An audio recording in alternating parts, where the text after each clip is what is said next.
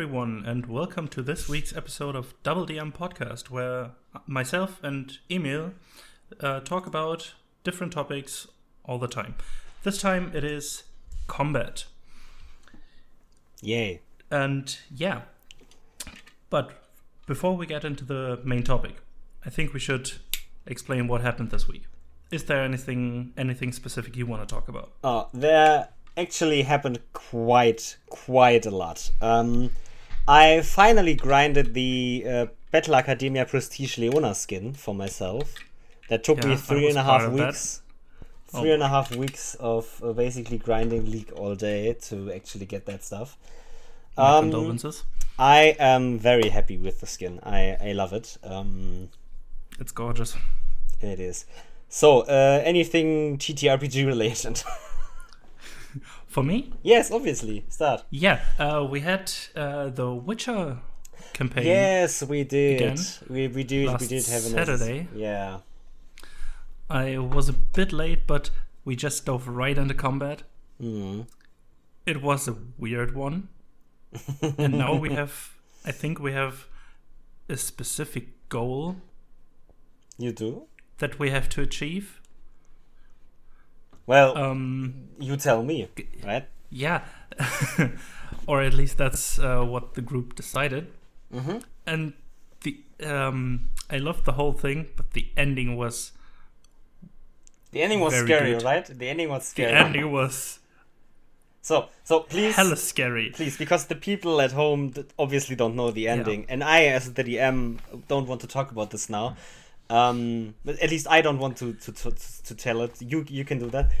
What what act- actually happened? Like from the combat to where it is now. What like give me a short synopsis of the session. So um, we started with a combat and fought a grave hag. Yes, that's Or- correct. Yeah, grave hag. Um, then we were a little bit battered after the combat, so we went after we rescued a, a bunch of mages. We went into a tavern and slept there. Our bard was touched or marked by something. Marked by something, by a returner. I don't. We don't know yet by a returner. All right. Our characters don't know what the, uh, that is yet. It's just some sort of legend we heard about. Um, and she went to sleep in one bed and woke up in another. Ma- That, that's something. Our- like I, uh, I'm gonna intervene intervene here for a quick second. Yeah. Uh, the Legend of the Returner, because I obviously have the notes in my head. Um, the Legend of the Returner was basically that if one person is marked by a returner, they basically sleepwalk into the forest and never tur- never come back again. Um, So that this bard um, stands up at night and changes bed is already quite distressing for the rest of them because, well, you sleepwalk into the forest. Well, you just sleepwalk two beds. Like, it, it, it, it is a minor detail, but it's still there. It's first step, yeah. Well, but we uh, didn't uh, figure out or know about this legend until the next morning when we talked to the barmaid. hmm Um, so our bard was uh, kind of scared now. Granted, I, that's um, normal. Yeah, I, d- I don't blame her. Then my character, a mage, tried to calm her down, which was kind of successful. And then our Witcher character said something to calm her down, but it didn't. It just made it worse.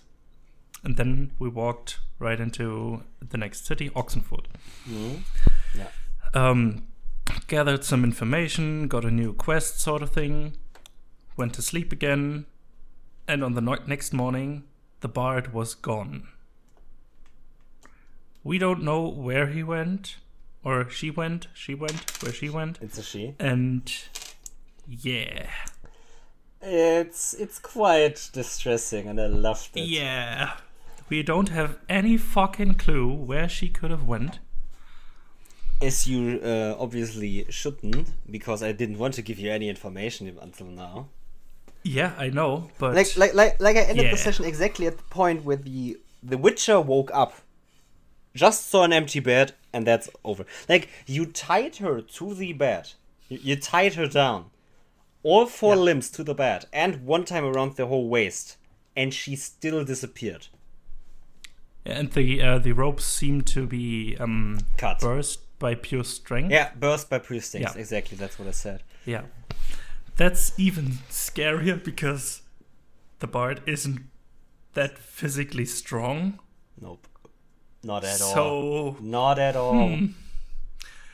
hmm. Well, we have to find out. Yeah, that's basically what happened in our Witcher campaign. Mm-hmm. I I'm quite have my next what session for yeah, it, it was awesome. I loved it.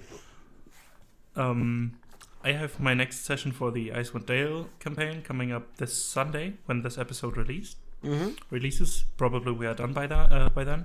But um yeah, they were just banned from one of the cities in Icewind Dale. They aren't allowed to come back because they just kind of attacked the castle there. Yeah, Not well, really attacked, but it happens, right? yeah. Intimidate or try to intimidate their way into the castle, which is always a good idea. It can work, but it's usually not the best idea. Yeah, it isn't. uh, I you have. had something this yeah. week, right? Yeah, I have a big session coming up. Um, my players just finished more or less the second chapter of our campaign, of our first story arc, and um, are now entering uh, Zonda, the uh, capital city of the country they are in right now. And yeah, uh, basically they have some story uh, leading to the city and some plot hooks there, but more or less they are there on their own free will. For hey, we just want to be here.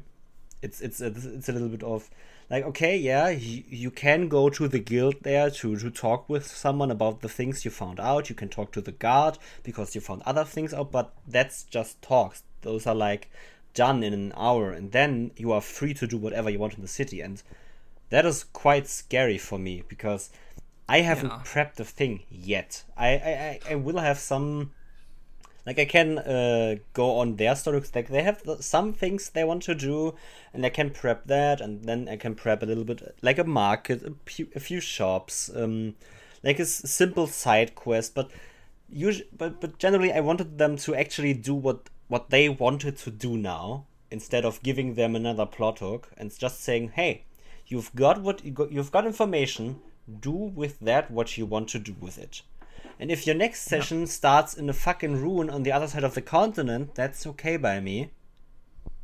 Uh, so I don't really know what will happen. So I'm, yeah, it's it's always a little bit scary if you have this big, big sandbox coming up. Um, Yeah, you have to prep so much. well, I, just- I, I don't have think you need actually need to prep that much. I don't just the thing of you, like when you when you have a sandbox thing coming up. I think you can uh, prep a way broader and less in depth. So Yeah. you don't have to prep everything to the last detail. So it's easier, but you need to prep more. So it's it's it's a little bit uh, give or take, and it's usually the same. Like for me at least. So I don't know what they're gonna do, and uh, I just hope they actually use the information they have to do something with it. I don't know what, but I want to, them to do something, and not just disregard it as yeah we have that now, and now we can do this. And why do you want to help the merchant repair his car again? Well, it brings money. No, please don't. Like, if they want to, uh, they can, but they have this information, this very interesting plot hooks. Actually, they have three plot hooks, and I just want them to follow three, one. actually. There's Yeah. three, actually. yeah, they have three. Like, they are all minor. Like, they are not really big ones they need to follow for the story to uh, go further, but if they do, I can make a sh- very fun few sessions out of it for them. hmm And if they don't, I don't. That's why I always only prep one or two sessions uh, ahead and never like five or six because I don't know what they're gonna do in like Yeah. four weeks. Uh, I usually prep as well two at most Yeah, in advance. it always uh, also uh, if you're in a dungeon, right? You can prep the whole dungeon, and even if that takes six sessions, then that takes six sessions. But You have prepped the whole dungeon, dungeon. the dungeon. There's isn't anything that or anything major that could happen except when they say. Well, there are in a high level also of- enough players in that dungeon to do some weird shit. yeah. I mean, if they say yeah, we want to teleport out, I don't. I don't want to deal with it anymore. Mhm, mhm, Sh- mhm. Sure, Do that. go there. Um, I have this prep totally. Yeah, sure, go ahead. You can do it. Mm. Um, I've also had my first tournament session um, of the Ah, big yeah. tournament uh, arc that's uh, in my in my other campaign, and that was quite interesting because it was basically gladiatorial one-on-one combats for every player, and a lot of NPCs. But obviously, I just don't make any NPC combat because it's boring as fuck. And um, that's actually quite interesting for today's episode because it's one on one combat. And one on one combat works, in my opinion, a lot differently than having group combats.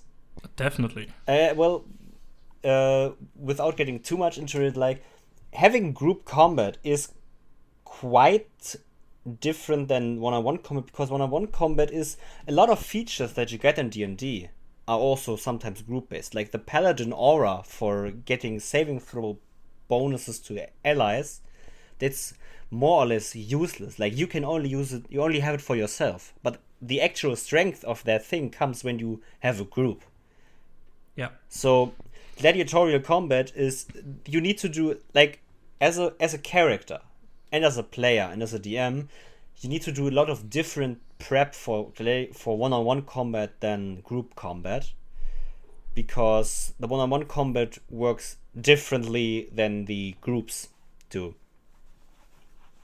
Yeah. Yeah, but the session went great. Um, they've got some very interesting stuff. Uh, one of the players went on a date All right. with the I mean- shopkeeper. I mean, he wanted to, so I let him. Yeah, sure. Yeah. I mean, he wanted Romance is always good. Yeah, like we talked about in episode four. You should go listen to that, by the way. No, um, romance is cool, Was right? four or three? Four. Three was the COVID episode. Ah, Um, yeah, yeah, yeah, yeah, yeah. For me, uh, like I never really said anything about romance in the beginning of the campaign. Like I never had that discussion in session zero with my players. Mhm. But I told them that if they want to do it, they can, but I necessarily won't initiate anything along those lines. Like, the shopkeeper seemed interested in him, but that was because he was another tiefling, and not necessarily because there was a love interest in there. But now there is. Yeah, and I mean, as long as the players initiate it, I will go with it. Yeah, obviously. Like, as long as And both parties are okay with it, it's fine. Yeah.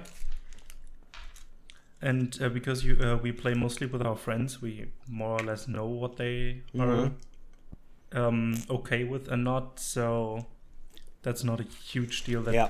you didn't address. it If, if I would play with uh, people that I'm not so, so familiar with, I definitely would have talked about that in the session zero. Like, yeah, because that can be something that steps boundaries, that like oversteps boundaries, uh, that topic. So there's something you need to be a little bit. You need to be careful with it, but we are a friend group. It's simple for us, and yeah, nobody Yeah. had a problem with it, so it's fine. Um, we nearly had 200 listens. yeah. I mean, the episode last Sunday just blew up. I guess. Yeah, it did. Um, yeah, Because it was an amazing episode. I mean, I have to say. it was. It Endless but- Skyrim. I will say it again. Endless Skyrim. Endless Skyrim. I'm so for that. but it's uh, our second most listened episode already. Yeah. Just directly behind um, the first one. Yeah, let's not talk about the first episode. It's the most listened to. Yeah, obviously, but yeah, it it's just insane. And I think we're at ni- uh, around 960 followers on Twitter, Mm, around that. nearly at a one uh, 1,000. That's Mhm. insane as well. I mean, Yeah. What? That's gonna be an amazing. yeah. And, And obviously. for that we have a giveaway. yeah, exactly. I wanted to say that. Or we are when- still planning t- to do that. When we reach 1k followers on Twitter, we will do a giveaway, probably dice, maybe a digital book uh, for D&D Beyond or something. I don't know actually yet, so stay tuned for that. Or some sort of dice accessory, or Yeah, something, Something. along the lines, something that people want. we, we still have to decide. yeah, exactly. Yeah. So, uh, today's Mm-hmm. topic is combat, like we already talked about. I would like to propose the first question to you. Yeah. What Go ahead. do you plan for combat ahead of time? Before the session or before in, in the session it comes to combat? Um, it kind of depends if it's story relevant or not. Mm-hmm. If it's some sort of environmental encounter or encounter during a travel time, I don't plan that much. Like it's a random I just- encounter, right? Exactly. But I plan the random encounters ahead. I don't roll them during the session. Oh, I do, hate uh, that. Yeah, it's just it just slows uh, slows the whole game down because you have to look up stats and some uh, and sort of things. So um, I roll the random encounters during my preps uh, prep phase and get all the stats, Mhm. and that's basically it for the random encounters. I don't do battle maps. I don't do uh, some sort of special uh, specialized music or sound effects or something. But if it's um, story related, um, I'll generally either have a battle map uh, through the module we're playing, Mhm. or I just make it myself. I get the stats for the monsters. Yeah. I think of some sort of starting position, and uh, maybe some music that goes along with it. If you want to listen And- more about music, you should listen to Yeah. episode 9 with Eli from Mayday Roleplay because, first of all, she is amazing. Second of all, the episode is amazing.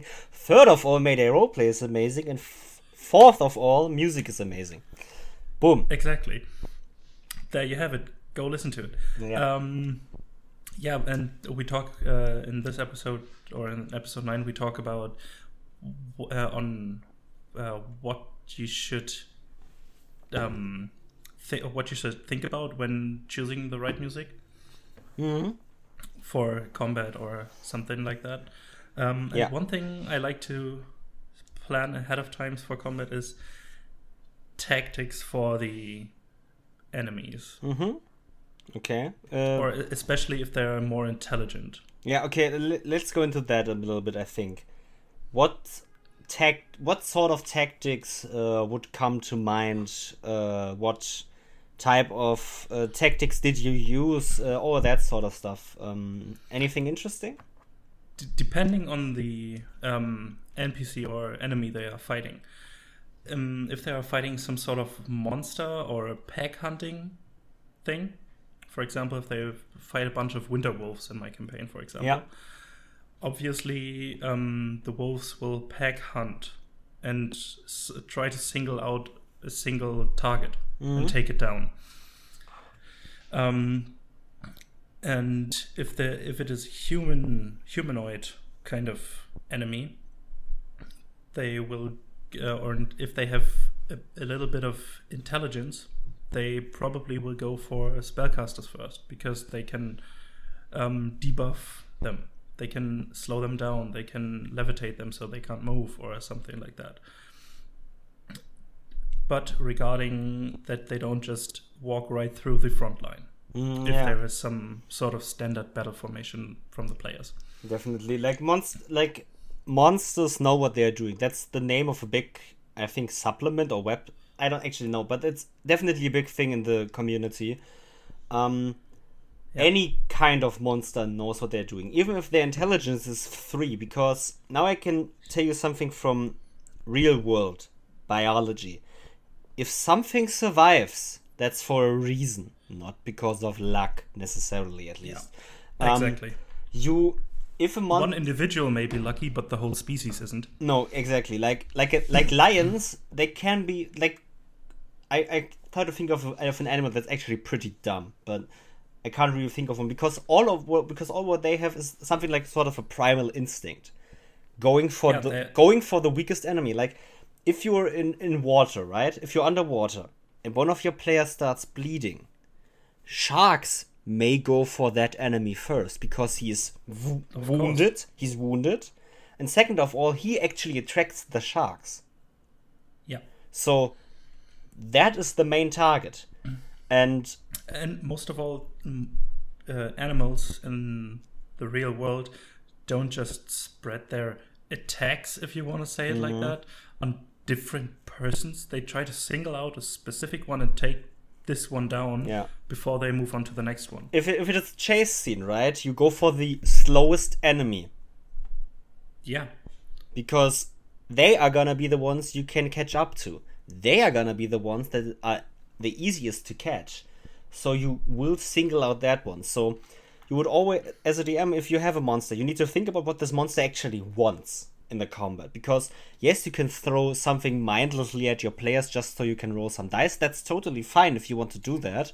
Um, I, I have done it before. It's, it's it's it's something to get the players maybe distracted, maybe actually plan in your head the next thing that actually comes up in the campaign, uh, or just to to do some mindless dice rolling before the players uh, before you end the session. That is totally fine, but you need to normally think what actually does the enemy want, because each enemy in D&D at least has some sort of motivation. Like an undead is Definitely. more maybe like not necessarily a motivation but a drive. Like a, zo- a zombie or a skeleton, they are in the lore risen by a necromancer, so they are more or less commanded. So what is their command? Take out any other spellcaster. So they will go for spellcasters first. Um, just Yep. kill every traveler across this path. Then they will go for the traveler that comes first. Or Yep. like obviously you also as the DM need to pay attention to to not overwhelm your players.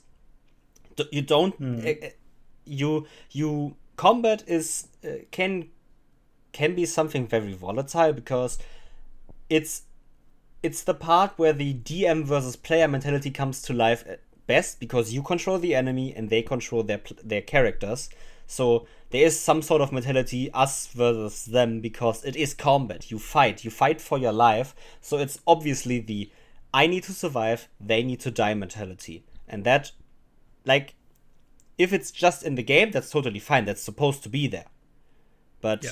obviously at the table you don't need to hate on your DM just because that single enemy is actually attacking your character because your character is the one standing out of line and it's the easiest target to hit. Yeah. If- If he's vulnerable, the enemies will go for it. Yeah. That's just that's just basic Yeah. um, motivation, drive, or Mm-hmm. something. And regarding tactics, I just thought of thing uh, a thing I did re- uh, for a, a, a kind of a year back or so. Okay. Um, they fought an kind of animal monstrosity thing, and one player went down. And the drive this enemy was to get food. Yeah. So this monster just grabbed the downed NP, uh, the downed PC and uh, brought it or tried to bring it into his lair. Yeah. So That's um, a very common thing him, to do, right? tried to disengage and just book it for his lair. hmm They stopped it, but that's something I like to use And, and because but- but- then the healing spells are maybe out of range. Yes. If it's touch, definitely out of range. If it's healing word, the, uh, the enemy might be more than sixty feet away. Mm.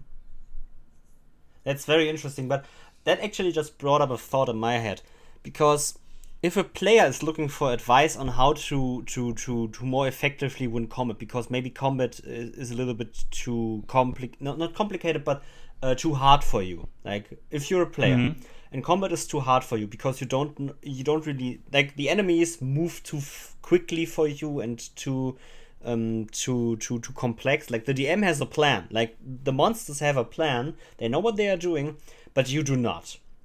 Then as a player how about you try to in your character obviously try to find out what those monsters want what the enemy wants? Because if you find out that drive that motivation you can exploit it you can Yeah, you can work counteract it. you can work against it if an enemy if if wolves go for the weakest enemy first make the weakest animal uh, weakest enemy for them untargetable, um, protect Yeah. them, or just stop them from e- engaging in combat with them. Uh, s j- like if you're a tank and the wizard behind you is getting attacked, what you need to do is get between him and the enemies because you have opportunity attacks and they and enemies don't nearly want to run away from you again if you are standing next to them because they get And an extra hit. Push and shove attacks and Yes. throws and grappling comes Yes. into play. Please use those kind of things if you're a player. It's fucking underused and underrated. It's underused, underrated, and I, as the DM, love it if my players use it against me. It's it's it, it's it's like we had this um the the the uh, tournament session right. We had um pre preliminary rounds where everyone needed to fight and they were graded and then uh, selected into the tournament. I p- put up a, a it was a four man uh, free for all in a, in a little arena uh, in, in, in just basically a wooden floor that ended at some point. And if you get shoved out of that wooden floor, you're out of the game. You're out of combat, right? You, Yeah. You're not allowed to enter back in. And we had a fi- I had a fighter that had um, he didn't have a sh- used the shove attack, but what he did he had a he had a sword that allowed him to control the wind around him and push enemies back. So what he did, because everyone started in a corner, was run into the middle, let enemies come to him, run to a corner, run around them when it was his turn, and push them out of the ring. He didn't even Yeah. have to attack them, and it was genius because he understood what the game was about. He un- he understood the combat, the purpose. He understood it. He he looked at his surroundings, and found out an, a clever way to win a combat that he might not have actually won otherwise. Because Yeah. we had him, we had we like he pushed two players out of the ring. There was a fourth. There was a that was a wizard with spell slots prepared, flying in the air, unhittable for the fighter. So if the fighter took any more time with those two, the wizard would have won the combat because he would have just put a fireball into all three of them, damaged them all, and basically won the whole round with that. No, Yeah. what, what that, that that that player was so smart because he used the environment around him because he understood what the objective was. And for DM, if you want to like uh, this episode obviously running combat is not hard. Like just roll some dice. But making combat interesting is giving the combat an objective. Making the combat not about killing but about winning. Um, that, that that's not because if you kill an enemy you win the fight. But winning Think doesn't some other ways to win. yeah maybe. exactly Use the If- if- if- environment around you. if you're fighting on a cliff, you don't need to kill the enemy. You can push him off the cliff. That will neutralize them. That will neutralize any threat for you. That's totally fine. That is an amazing way to end a combat and to end a session. If that session ends with that combat. Because shoving an enemy off a cliff is amazing. It's, it's an amazing feeling for your players, right? Um, Yeah. One another thing that you said is starting position. I wanted to talk a little bit more about that, actually. But I have to intervene really quickly because you mentioned it already. Uh, one thing we have to plan for combat as DMs is always environmental threats Yeah. or differences. For example, the cliffs, the um, arena bound um, drop after the the, bounds, floor. right? Um, Yeah, Different things. players can use. like poison gas. Uh, if you're Mhm. Walking through through a swamp or um, uh, sewers, um, shifting grounds. So maybe what I'm just thinking about is is like a clockwork arena, right? Where the where, where you shift the battle map every time, like having several awesome. battle maps, uh, like like like like um, uh, uh, how uh, I don't know what they are called. Um, interlocking mechanisms that basically turn the arena every time so players get moved around a lot and that's interesting as heck actually. I need to do that somehow. Um Yeah, no th- because like that's amazing because then you have more than just an enemy because um for example i have thought of an uh, i like combat isn't about just hitting stuff. Combat is about c- combat is some sort of puzzle finding out what will give you an advantage, what will win you the combat, and what will get you to like what will get you to your goal. Is your goal to kill the enemy? Then how can you do that the quickest way possible? Is your goal to run away? How can you escape? Is your goal to get to an entrance? How do you get there? Is your uh, is your uh, objective to survive? How do you do that? Like those are the things that players and DMs need to think about because combat isn't just enemies against players hitting, hitting, hitting, hitting, and using a spell. No, it's like we already said about using all these different things to make a very interesting and complex way of solving something, solving a problem. The problem being whatever you want from that combat. Having an enemy chase you, um, having an enemy try to kill you is simple, but having an enemy try to activate some sort of mechanism at the end of a bridge or something, like if you have a bridge, that's like you need to hold the line on a bridge and you have an enemy that needs to get over the bridge. That's very interesting because your objective is to hold them. Their objective is to get over this, over the bridge. So uh, then you need to think about what is under the bridge. Is it a river? Is it a lava? Is it lava? Right? It, it, it, there's so much stuff you can think about, and it's like combat can be really interesting, and it can also be very boring, very quickly. Yeah. Uh, one environmental thing that is often overlooked, I think, is just the lighting situation. Yeah. In in 5e in general, you have enough players with dark vision. I, I looked it up uh, the other day. Exactly 50% of all races have some sort of dark vision. yeah, in my seven player group, only two uh, players have dark vision. So mm, one of mine, we only have a gnome with dark vision. We have a dragonborn a hu- and two humans. No dark vision for them. And the gnome and the gnome has dark vision. I also have a rule in place, if you, uh, people remember that from the homebrew episode, uh, where dark vision isn't necessarily as strong as before because you still need a light source for 60 feet dark vision to actually see something. It, that can be a small candle you hold in your hand or a torch or something, but you can then still see the 60 feet away. Like a, a torch gives Like you you 40, 40 feet of uh, in a radius of more or less light you can see in. That 60 feet gives you an additional 20 feet when, not, when not, nobody else can see something. That's still very good, but um, yeah, so yeah, lighting situation is very important. Um, because if no one can see in the dark, you make all your attacks with this disadvantage, and because you can't see. And also, I would Um, love to say something. If you think Dark Vision is OP, read the ru- raw as written rules on Dark Vision. They are not OP because you are you see something as if it was in dim light. I think you can't discern colors or any kind of details. You Yeah. still make your attacks with disadvantage. I think, actually. Um, wait, I, You don't I have to look that up now. Like we don't want Yeah. to slow this down. Um, Because if you don't have dark vision, you uh, essentially have the blinded condition. yeah, Sort of, I think. So you miss ranged attacks in general.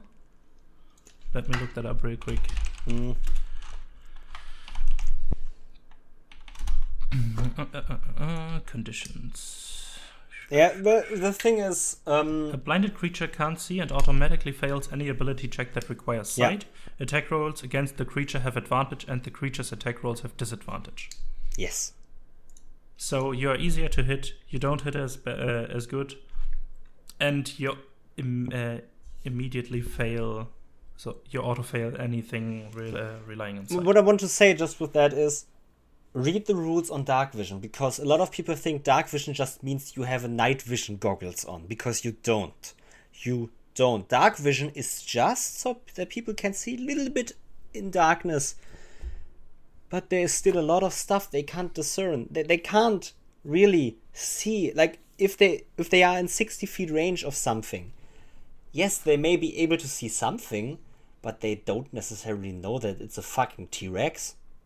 yeah. and Well, then, they will um, probably know because of the foot stomping and roaring that will come with it. Yeah. But but Yeah. not because they see the T Rex. Yeah, exactly. Like, uh, And I think uh, in dim light you make perception checks relying on sight with disadvantage. yeah, definitely, definitely. You but do. you don't auto fail them. So there's Yeah. a slight chance you. So that, might there, see there, the- there is see a lot of stuff. Like lighting condition is very strong. Um, Yeah. Rain is another thing that obscures vision. Rain, Mhm. I love it.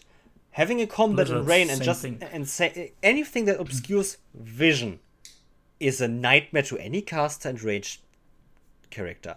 And I know Mm-hmm. now you're gonna think, well, yes, this is something that like if I am an enemy, like a night, like, like those winter wolves we talked about for you, right? Mhm. if they i assume they are very good against cold damage um, do, do, Uh, do they have uh, resistance or uh, I think they are resistant to cold damage. yeah obviously and i think in general you can say they don't really feel the cold so they will go hunting in a blizzard Hmm. So that is very scary because the if you have a ranger, right? You, you generally think a ranger is someone that would hear like like if you if you have someone that is very perceptive, they might be able to hear the winter wolves, but they don't know from where they're coming from, and you only can see And like now, twenty get- feet get- away, and boom, Yeah. three winter wolves come out of the blizzard attacking you.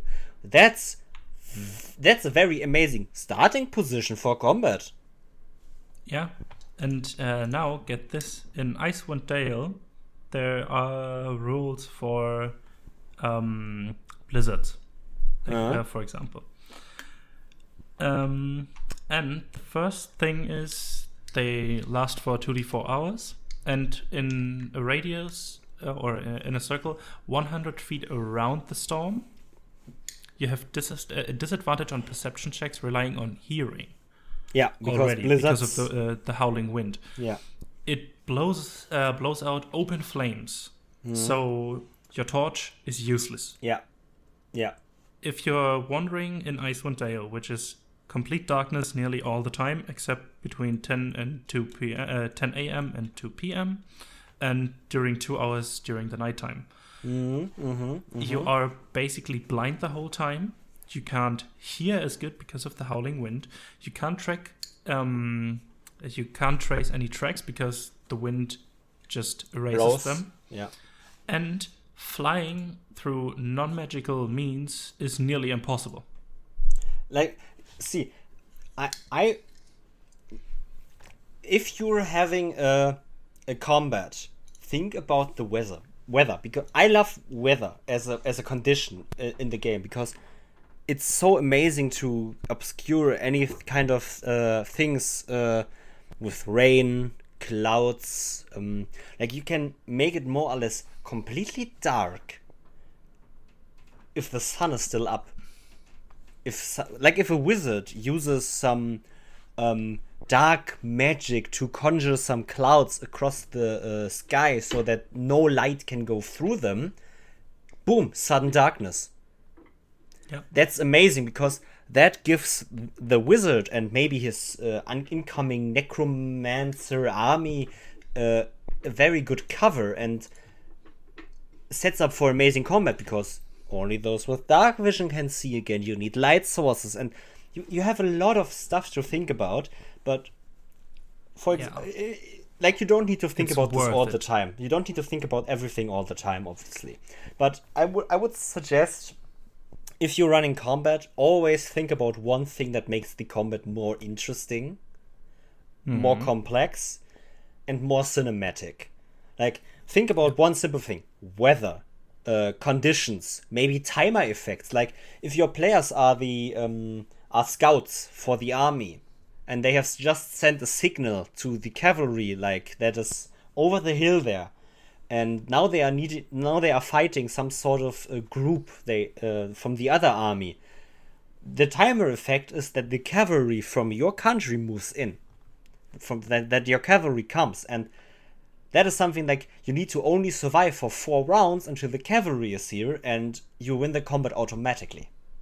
Yeah, because a cavalry charge against um, foot soldiers is yeah, exactly. quite effective to yeah, say the least. Yeah, like like Or what happens if you are caught caught in one of those cavalry exactly charges from you the enemy? To, you need to flee the cavalry now. That's also very interesting, and that that is why always one. I, I like I like to focus on one small thing for normal combats, and for boss combats, I like to really plan out the whole thing. Like, okay, what are the lighting conditions? What area of effects? What timers could there be?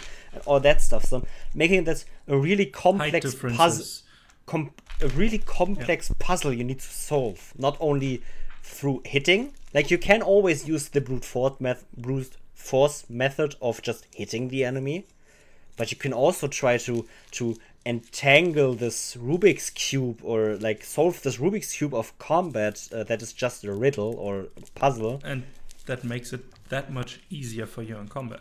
Yeah. If you just use um, brute force, for example, you don't have any ranged attacks Hmm?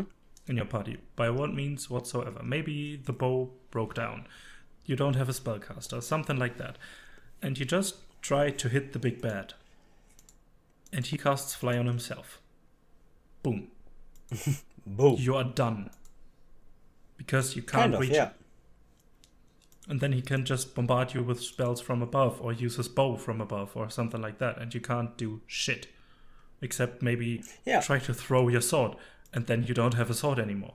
Mm-hmm. Hmm. Exactly, exactly. I like there's a lot of interesting stuff to think about.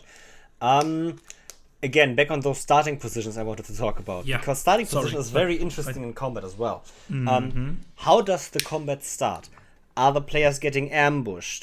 Where where is the combat? Like you, you can think about a map, right? If your players are ambushed at night while camping, they, your players will be bundled up together in a little camp.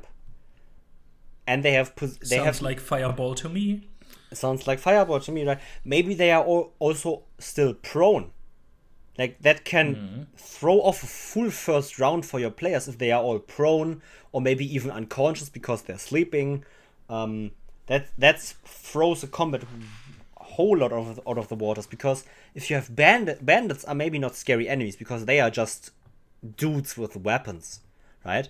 But if your players can't use a lot of their stuff be- in the first round because they are still unconscious prone maybe even blinded because no light in the darkness. Mm-hmm. That's very scary. That that's a very scary thing.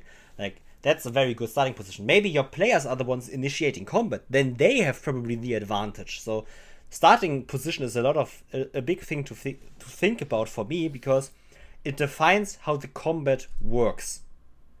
Yeah.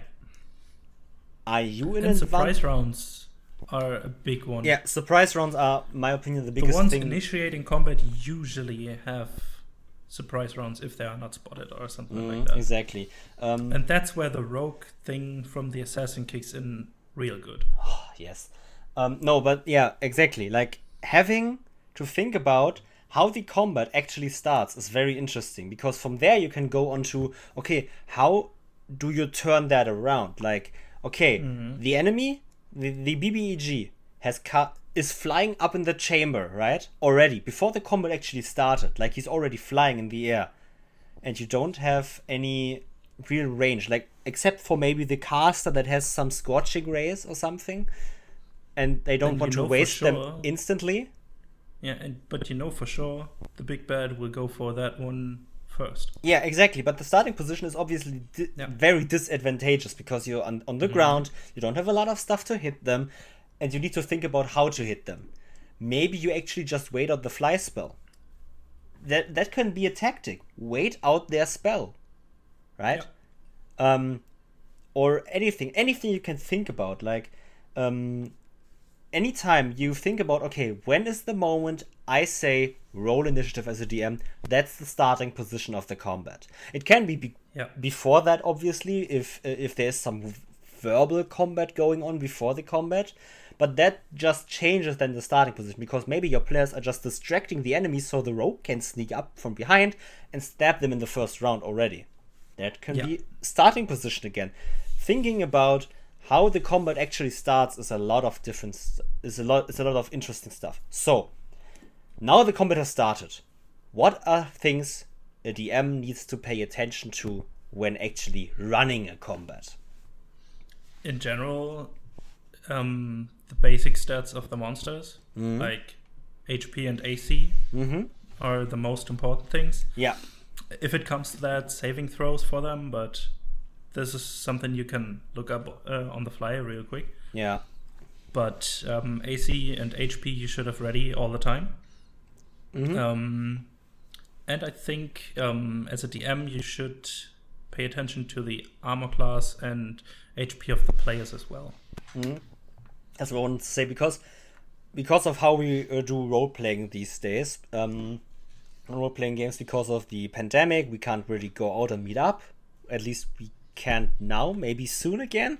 Um, Yeah, I hope. I They're they're uh, on Roll20. I use Roll20. I can um, every player has a token, and they have three main stats. Um, I want them to put their um, their um, uh, HP in there, their AC, and their main resource. Because, for example, our fighter is a battle master, and they they have these uh, martial arts. Is it mar- battle master die? Superiority dice. Superiority dice exactly we have a monk with martial arts style we have uh, a, a- Ki we- points and stuff. we have a wizard that uh, that puts spell the- that puts their spell slots in there we have a sorcerer that put their meta magic points in there the sorcery points um, Mm-hmm. the warlock puts their spell slots in there as well um, yeah stuff like that For range dudes, maybe the ammunition. ammunition exactly like some sort of main resource you you normally use in a round Yeah. so i as the dm can always see how good combat is going right now at the moment because as a dm i don't necessarily want to kill my players right like if the death happens it happens but i am not the one that um if an ene- if one of my players goes down right i Don't won't have just stab him enemies two times. yeah, I don't. I don't have enemies that necessarily go out of their way to attack that target now. If they are already fighting with that target and it's more or less normal for them now to go for that finishing blow, then they will do that. But if I have a ranger at uh, at the end of the arena, for example, that uh, is shooting the barbarian f- for all the combat, and then the wizard goes down and then shoots the wizard. Nah, I'm not going to do that.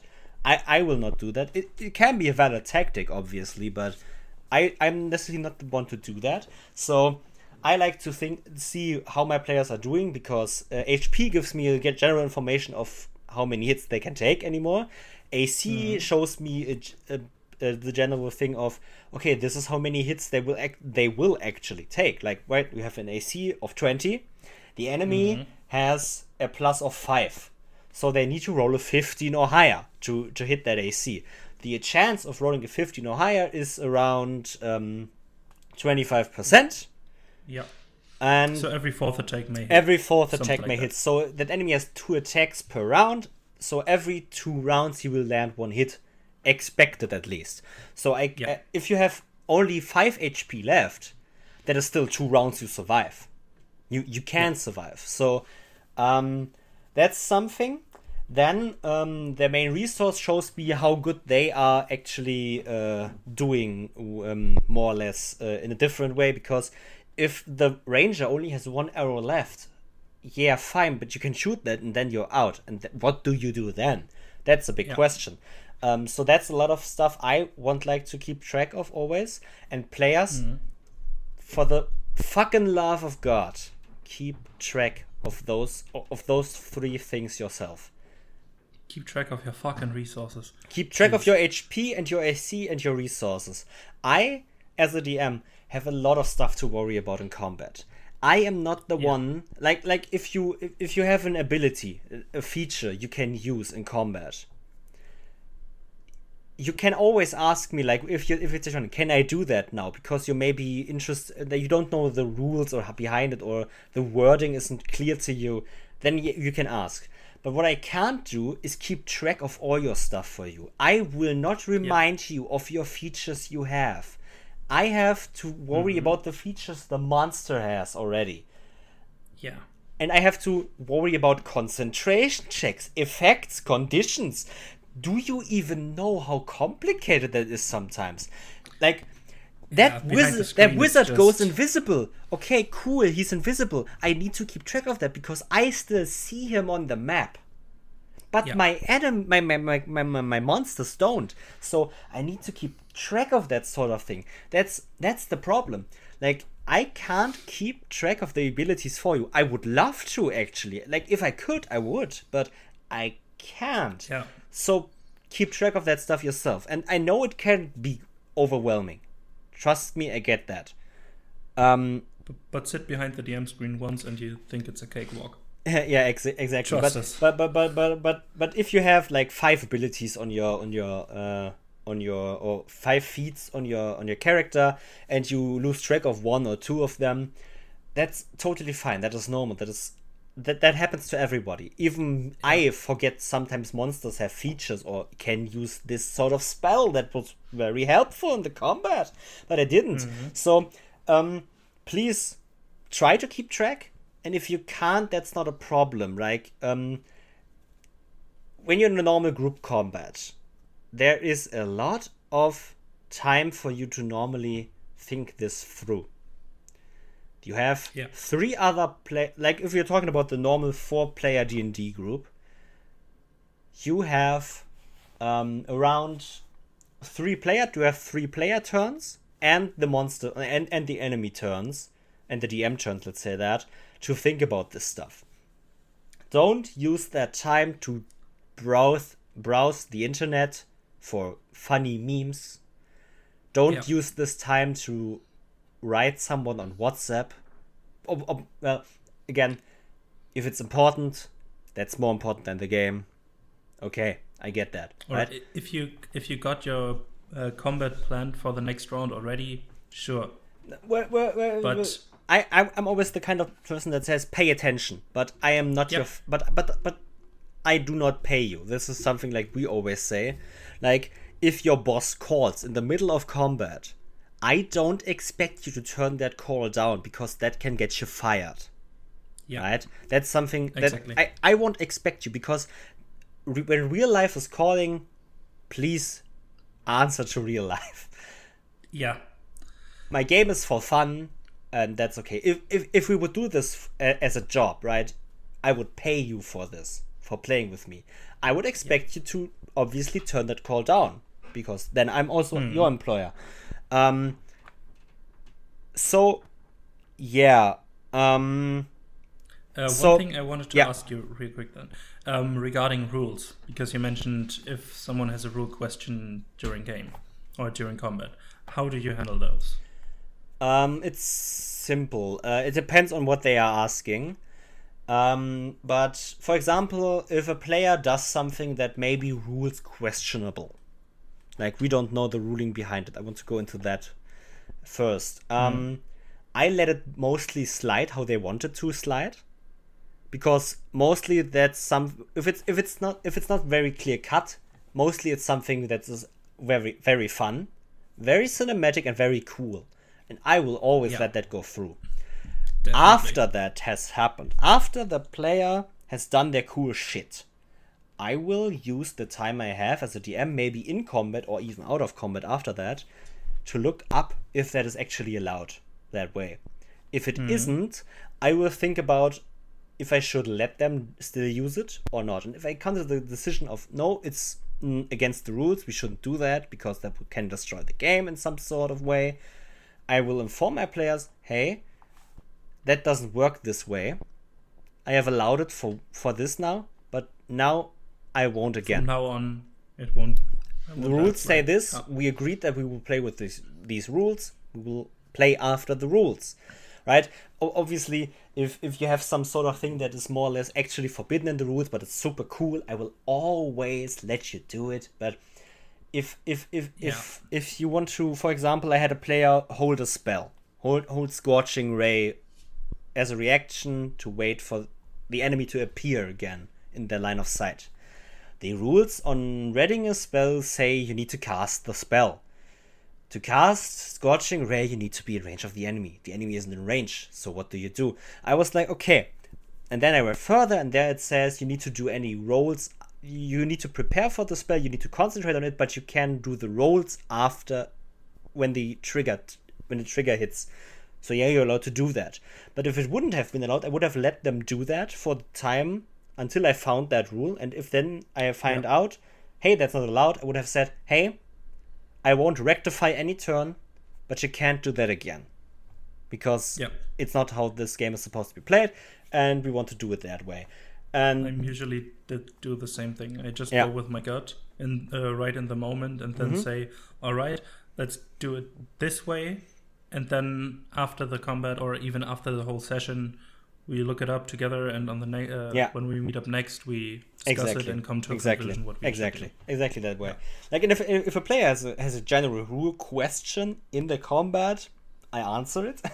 Like um Yeah, hey i uh, use uh, hey i have 20 25 feet of movement. How many how many um, spaces or squares is that on the field? And i tell them well a, that's- a, a field is equal to five feet so you can move five feet five squares and if they have like a question um, how many bonus actions do i have per round i answer that uh, like you Yeah. have obviously. you have that But kind of those bonus are action. things um, actually you should keep in mind when planning combat as well Yeah, yeah. as a DM. But once you run, uh, you ran one or two combats, you have have Mhm. them in your head anyways, Mhm, either as mhm. a player or as a DM Mhm, in general. So uh, you, ba- uh, especially at third or fifth level or something like that, where you get to use action, bonus action, and reactions nearly every turn. You just Yeah. have in mind how many of those you have and what you can do for these. Yeah, exactly. Um, so, um, one more thing that is important, in my opinion, in combat is communication. Not between Mhm. DM and players, but between player characters and enemies. Between Yeah, enemies. or even other player characters. Yeah, exactly. Like, um, Yeah. because that is sort of the stuff we talked about with the tactics already. Monsters know what they are doing. They will communicate with each other, with with each other if they have the chance. So, as a DM, you should use that as a tool for yourself to make the combat more interesting for your players. And your players, players, please use communication. Communicate with the other players because not only is it very cool to actually do some sort of combo, but it also Yeah. is but it also helps you guys actually do better in combat. like if that makes Yeah. sense. Uh, making And one thing uh, with communication is, um, for example, if humanoid enemies attack the group and they see that the wizard is preparing some so- sort of big spell, Mhm. they can, uh, the boss can yell out, "Hey, that guy over there is dangerous. Get him!" and then they will And- go for that guy. Because they got no orders. Exactly. And your Yeah. and, and then, then then the important thing is your players hear that orders as well. Players react to them. Please. Don't ignore them. I mean, you could, you can ignore them, obviously, but then the Uh, wizard dies. Uh, Where, where, where the thing is like play how you want to play the game. Again, like this is for fun. Yeah. You need to play how you want to play to have fun. But if you think about this, how to uh, like if an enemy, if an enemy boss gives orders to his minions, those minions will obey those orders. And then you can, as a player, use that you know those orders to your advantage. Those minions will go for the wizard. So what we need to do is get is get the wizard away from the minions. What we could also do is put the minions in the conundrum. Attack the boss. Because the minions then need to think about either we kill the wizard, but our boss dies for that.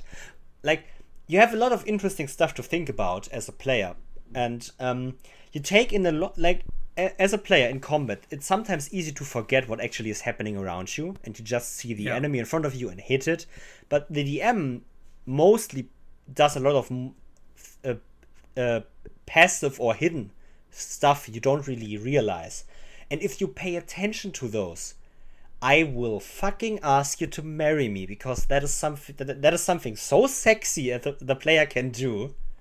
Um, Yeah. Paying attention to the little things I do, like an enemy um, screaming just the word shit can already be a trigger like that enemy is that enemy is hurt we need to hit him now he is trying to flee like that are simple Yeah. things you need to can you can pick up on and if you do your your dm will love you for it because it's such an amazing Yeah. feeling if if the combat is engaging right? Combat can be just hitting uh, simple stuff like but combat can also be very very very interesting um, and engaging. Um, having enemies talk with each other having enemies talk to players having players talk with each other. Um, this is all very engaging. Players engaging with the environment like um, uh, pulling a stone uh, away and more or less uh, this this whole uh, the whole cliff falls down or like a big boulder rolls down the hill now. You can use like if you are a player pick up on all the things around you to use them in combat. Because combat isn't just simple hitting stuff. It's a riddle. It's something you can think about it's tactics it's communication it's a lot of more stuff than it's actually sometimes described to be. Yeah. it's not so simple. And no dm will fault you as a player for not picking up on everything in the combat. Because Definitely. it, he he proposed more or less uh, an obstacle for you and it's your way to get across it. He is gonna give you the stuff. And you can also like you can also ask for stuff. If you are um uh on a wagon with your group and you get attacked by goblins from the sides maybe a spellcaster that doesn't need to stand has is safest if you crawl under the wagon. So you can ask your DM, hey, can I crawl under the wagon and then shoot still my my, my, my, my spells from under from under the cart? And most Yeah. DMs, at least I will always say yes because I love that idea of yeah, and you would get three quarters cover. three quarters time. cover. You you are prone obviously, so if you get hit, you are very easy to hit. Um, Or for at least for melee attacks, but ranged attacks. yeah, obviously. Um, more difficult. Yeah. um, you you obviously have some sort of obscured vision. You can't really see a lot of enemies, but you can see those around you, and like use what you got in a combat. Combat isn't just uh, doing stuff like you don't have to go all out. You don't have to use all of your resources on a simple goblin, obviously, but Yeah. also that is something that is also part of a riddle, right? Um, if a DM has planned several combats after another, how much will the players use in the first, the second, the third, fourth combat? Because at some point they will run out of resources, spell slots, HP, maybe even their armor breaks, all that sort of stuff. You, you can play around, around so much stuff as a DM, and you can also use so much stuff as a player in a combat. Environments, um, objects, all that stuff is so interesting to to to actually think about. And Yeah. I love it if my players pick up on stuff like like uh, the chandelier in the, in the, in the ballroom on, up up top is connected to a rope on the side, and the enemy is standing right below it. Like if a player realizes that and runs to that rope and cuts it, I as a DM Yeah. love it. It's it's just incredible if a player picks up on it and uses that to his advantage. hmm It's so cool, and it makes it makes combat so interesting, complex, and cinematic too. If if if you have engage if if you engage with it, if you just roll some dice because you want to roll some dice, combat is not gonna be cinematic. But if you engage with everything that is that a combat can be, it's gonna be incredible.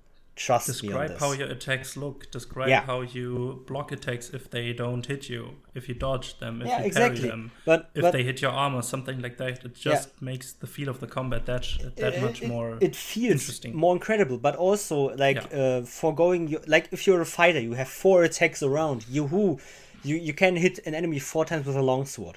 Yay, that's four d10 damage plus strength modifier times four. Cool. Let's be over with it. But then an artificer comes in, places the eldritch cannon on the ground that shoots the rope uh, that the enemies need to to actually get across to you because you're on the ship, right? and the artificer places the arcane cannon down to shoot the rope that the enemies use to get across, to, to, to swing across. Boom. Yeah. Cut off the enemies. Now you just need to finish off those on your ground. Like both turns are completely fine in D and D. The fighter may have may, maybe the best option for the fighter is to just hit the enemy in front of him because it's the captain of the enemy crew, and if that if that captain goes down, the enemy crew will retreat. That may be fine, but I will. But that but that artificer turn is also very interesting, even if it doesn't deal enough damage. Doesn't doesn't deal any damage. Combat isn't about damage. Combat is about everything. Yeah, I, I get what you mean. Um, and I think uh, artificers, especially, are really good at making things cinematic. mm-hmm. I once played an alchemist artificer, and Uh-huh. I just uh, I every time I cast a spell, I described how I pull out different components, uh, mix Yeah. them in a small glass vial, and mix a potion or And then something throw a like that, bomb. What? yeah, or for example, um, I had some sort of contraption around my arm for the spell Melf's acid arrow. I Mhm. mixed some sort of special acid, put this in the contraption, and shoot uh, shot the acid arrow. Yeah, That's some just some flavor. It doesn't mean anything, but it makes the combat more cinematic. yeah, exactly. Um, And I so think we should slowly get into the wrapping up Yeah. part. Not Wrapping- just the episode, but wrapping up combat. exactly wrapping up combat. Um, well, when does combat actually end? Right, that's a big question. Um, Yeah. the most general, uh, universally true answer is if all enemies are dead, or if there is no combat they re- anymore. Yeah, if they um, retreated to the point where you can't follow them quickly enough, would be another thing. Yeah, exactly. If they run away, And if, they, hid for a, a elongated period of time, Mhm. that could also end the combat. what comes after combat? Usually looting yeah, for exactly. most of adventuring groups yeah, because you have to loot and to level up. and That's looting all there is. is another Yeah. very interesting thing because if an enemy has a flaming sword, the players should find that flaming sword there. Except if they teleported him to another plane. Yeah, Then maybe, Obviously, they shouldn't. maybe, but but but but, but generally like this. Um, Yeah. there are some like I would never roll on a random loot table because that enemy like I had I, ha- I had some bandits recently that had a lot of oil vials and uh, fire arrows and all that stuff. That is something my players now have. That those are tools. Yep. And those tools that the enemy could have used are now the player's tools. And that is very interesting because the Exactly. players saw some sort of very interesting um, tactic the enemy used, and now they're gonna use it themselves. Uh, one thing I like about looting as well, especially when fighting enemy uh, monstrous enemies, is foraging. For example, hide, scales, teeth, claws, anything like that, or even meat if the campaign is set in something where you need to keep track of how much food you have because you don't have any sort of city where you can restock your supplies. Yeah, That's something to think yeah, about. yeah, uh, that's good. Um, another thing we actually already talked about in another episode is uh, combat. Uh, wrapping up combat can be very, very uh, intricate again. Um, is death. We talked about Yeah. this in an episode with check these out, Marka and Josh, um, who are both amazing. Uh, their stream game is amazing. Their podcast game will be releasing on May fourth, um, which is in a couple of days. Um, and the episode was amazing as well. yeah. Um, It's just it was a lot of fun recording. we talk a lot about we, we talked a lot about of, of what to make of a death and how to make a death meaningful in a game. Yeah, Um, not so only should- for NPCs, but uh, not only for PCs, but NPCs as well. yeah, and and death is a very interesting thing to wrap up combat because if your players have finished killing the enemy, but one player's down, they have made the last death save, they are dead. The your players maybe don't even know that yet because you do a hidden death save rule or something, and they rush over and see the dead corpse of their friend and now they need to do something about it. They can revivify them. They can do some. They can do a lot of stuff. Um, I don't want to get into it too much because we already talked about it and we are a little bit over time already. So another thing to wrap up combat is letting enemies live. Um, Yeah, intentionally live. Live. Uh, taking them prisoner, showing mercy, um, all that sort of stuff is amazing for RP interaction, character development, and a lot of other stuff. And you can get a lot of plot out of them because you Mm. can interrogate Mhm. prison uh, imprisoned enemies all the Yeah, time. yeah. Like um, combat can be described as rolling a lot of dice, right? And uh, some people say that it actually hinders roleplay a lot. I will agree at the point that when you run combat, roleplay may get uh, pushed back a little, but converting combat into a lot of roleplay opportunities, that is something you need to think of. Combat Yeah. can be a great opener to stuff. And you Yeah. arch nemesis that came onto the battlefield and completely destroyed the party but let them live because they wanted to show their superiority. Don't mess with me or else. Yes. I have the capabilities to do so. Yes. Don't mess with me. Yes. It's better Oh. for your own good. Mwah, mwah. Yeah. It's it's incredible. Combat is like combat is about using tools. Like I said said this a lot of times, but combat is also a tool for the DM and the players to further the game into role playing, into going into another chapter of the game because you killed the enemy of that chapter. It's For Yeah. getting character development opportunities. Ah, it's it, combat a is a great way to get opportunities for your game and in my opinion every game needs some sort of combat um, it Mm-hmm. can be verbal combat right you don't have to have fighting in the game if you don't want to Yeah. fight but um, combat is great for op- is, is a great catalyst for opportunities afterwards and to bundle up com- opportunities from before. Like when we talked about planning combat there was a lot of stuff right?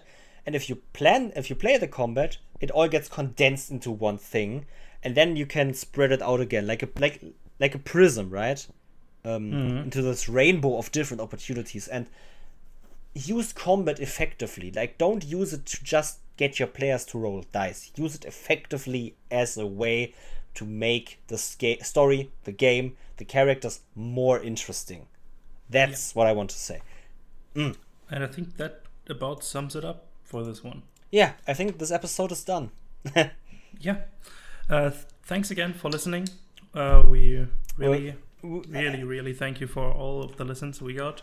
Yeah oh i need to calm down Thanks. from this one Yeah. thanks everyone for following us either on Spotify, Anchor, something like that. twitter instagram Yeah. You're just amazing. check out And our I- discord Yeah. check out our Discord. twitch channel Yeah, we did that. we have a twitch Um, channel Sometime in the future, I I'll try to make an art stream or something. yeah Where I'll draw, draw like in general our new Twitter header uh-huh, yeah because I just got a art tablet and I still getting I'm still getting used to the, this. And if you want to see me fail, join us. i would love to Um, just for yeah. the failing part not for the progress part but for the yeah, failing part of course. Um, no, but What but in general for the Twitch channel, like we we, we plan to, to do art streams. We maybe plan to do gaming. Like we we do Hmm. usually game a lot together, so we will maybe do that as well. Um, some Sea of Thieves, League of Legends, For the King are three games we actually play a lot together. For the King, I hate and I love this game. This game just- is incredibly shit. Also, it's Yeah. amazing. Um, maybe we will do act- we will do live episodes, live discussions with the chat, or maybe with other Yeah. DMs. Um, we will maybe actually also. I don't want to to promise anything right now, but maybe actual play sessions as well, like one shots. yeah, we talked we talked about it a lot. Yeah, we, it's we have definitely like I want to say, we have nothing planned yet. Don't Yeah. think that there will be something in a week or something there, because we don't know. We just, we just have want one to now. have the opportunity. exactly. The opportunity is there now, and we will update you on anything about that. So yeah, exactly. Um, we are nearly at 1k li- uh, followers on Twitter. If we hit that goal, amazing. yeah, 1k listens would be amazing, right? 1k followers uh, would also be amazing, but we, if we hit that, we will have a giveaway on our Twitter. Um, you can probably uh, enter through a lot of different ways, so uh, stay tuned for that. Um, next episode, we may have a guest again, maybe not. I don't know Yeah, yet. We're still planning that. scheduling. Yeah. Yeah. Um, I don't want to say who it is uh, yet because it's someone quite interesting, I think. Um, and yeah, that sums it up from my part. Yeah, definitely. Uh, follow us on Twitter, Exactly. Instagram at WDM Pod. We have the Discord link in our link tree, which you can find on Twitter. I think our Mhm. Twitch is at WDM Pod as well, or WDM, something like that. But it's not. There's nothing on there yet, and nothing planned. So, if you wanna hop in, sure. But yeah, that's about it. Then hear you on the next one, and have a good one. Bye bye. Bye bye.